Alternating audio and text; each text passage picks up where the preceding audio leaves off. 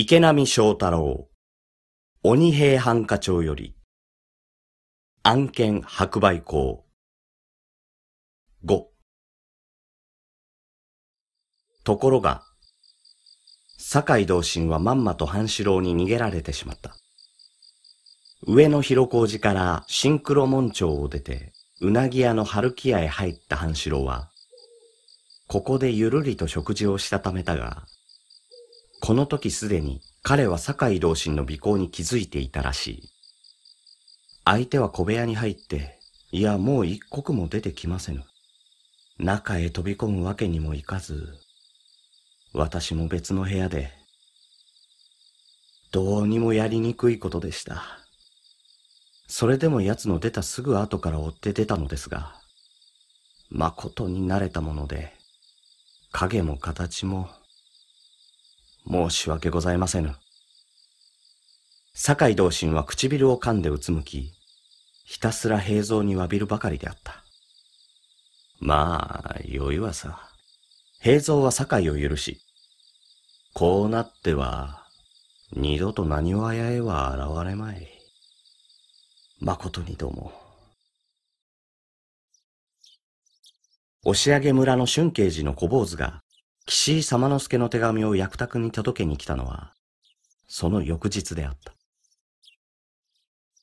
久しぶりで一緒に飲みたいのだが、夕暮れに深川の鶴屋へ寄ってはくれぬか。もしもご多忙なら無理にとは言わぬゆえ、骨ありたい。ともかく自分は鶴屋へ行っているから。と、様之助は書いてきている。行くと伝えてください。平蔵は小坊主に菓子をたっぷりと与え、様之助は元気でおりますかな？はい。寺の庭でよう剣術の稽古を一人でなさっていらっしゃいます。本身の刀を振り回されてまして、そりゃあもう凄まじいもので。本所桜屋敷のおふささんが島送りになってからもう二年を経ている。当時はうつうつとして楽しまなかった岸井様之助も、ようやく気を取り直したと見える。午後、平蔵は役宅を出た。まだ約束の時刻には早かったが、まっすぐに深川へ向かった。小川町の通りへかかる頃、誰か後をつけているな。と平蔵は直感したが構わずにいた。もしも白梅校の資格なら、今度こそ決着をつけるつもりでいた。平蔵の勘は的中していた。金子半四郎は一橋五門街の日よけ地にいて、平蔵が現れるのを見た。今夜こそ。こうなると暗殺者としての情熱が、強敵であればあるほど燃え上がってくるのは、我ながら不思議なことだ。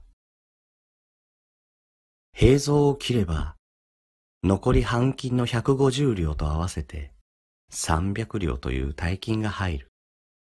ここでしばらく江戸を離れてもよいな。今日へ行こう。今日は隠れ住むに最もよい。遊び暮らして三百両。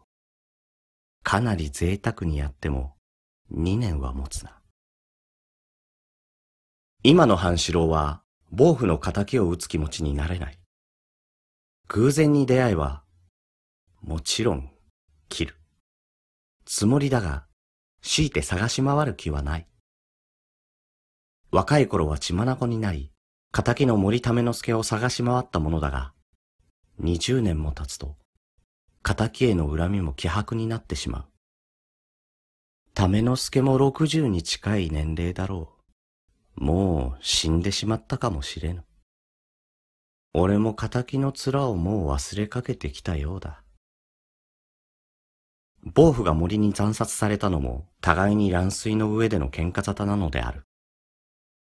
俺と違って剣術などに縁のない父なのに、なぜ刀なぞ抜いたのだ？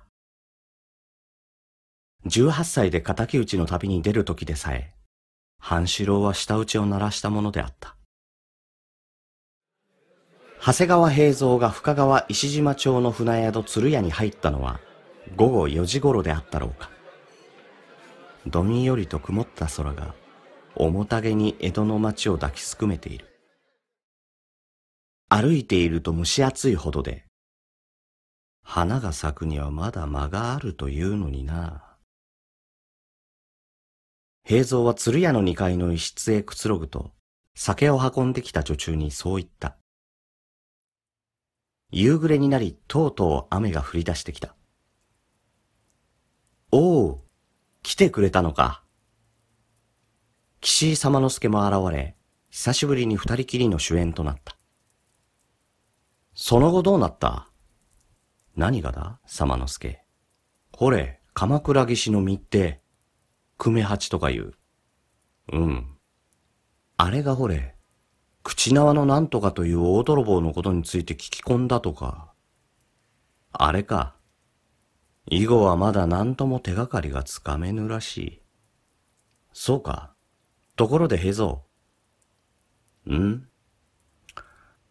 俺もな、何かしたいよ。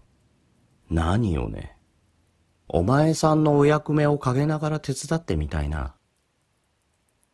うーん。そうか。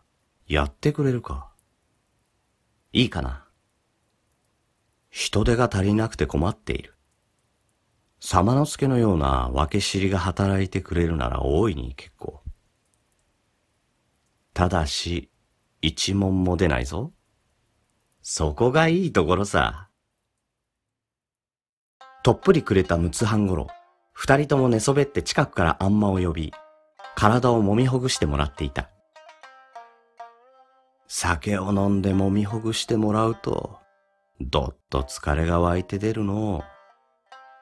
それがいいのさ、平蔵。年のせいかな。こいつが一番の楽しみになってきてな。俺もさ。その時鶴屋の女中が表の戸を閉めようとしていた。持ち船は客を乗せて出ているし、平蔵たちは今夜泊まるというので、戸締まりだけは一応しておくことにしたのだ。と、しとしとと煙る雨の暗い道から、ぬっと鶴屋へ入ってきた侍がある。金子半四郎である。ちょいと休ましてもらいたい。酒を頼む。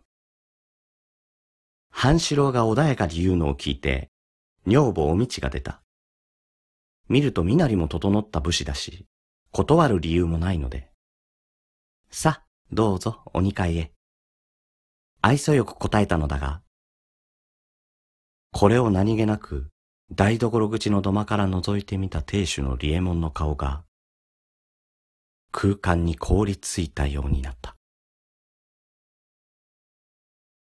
朗読の時間、池波正太郎原作、鬼平犯科帳より、案件白売法、全6話。この番組では感想、リクエストをお待ちしております。宛先は gurin.roudoku グリーンドット朗読 at gmail.com まで。ナレーターはグリーンでした。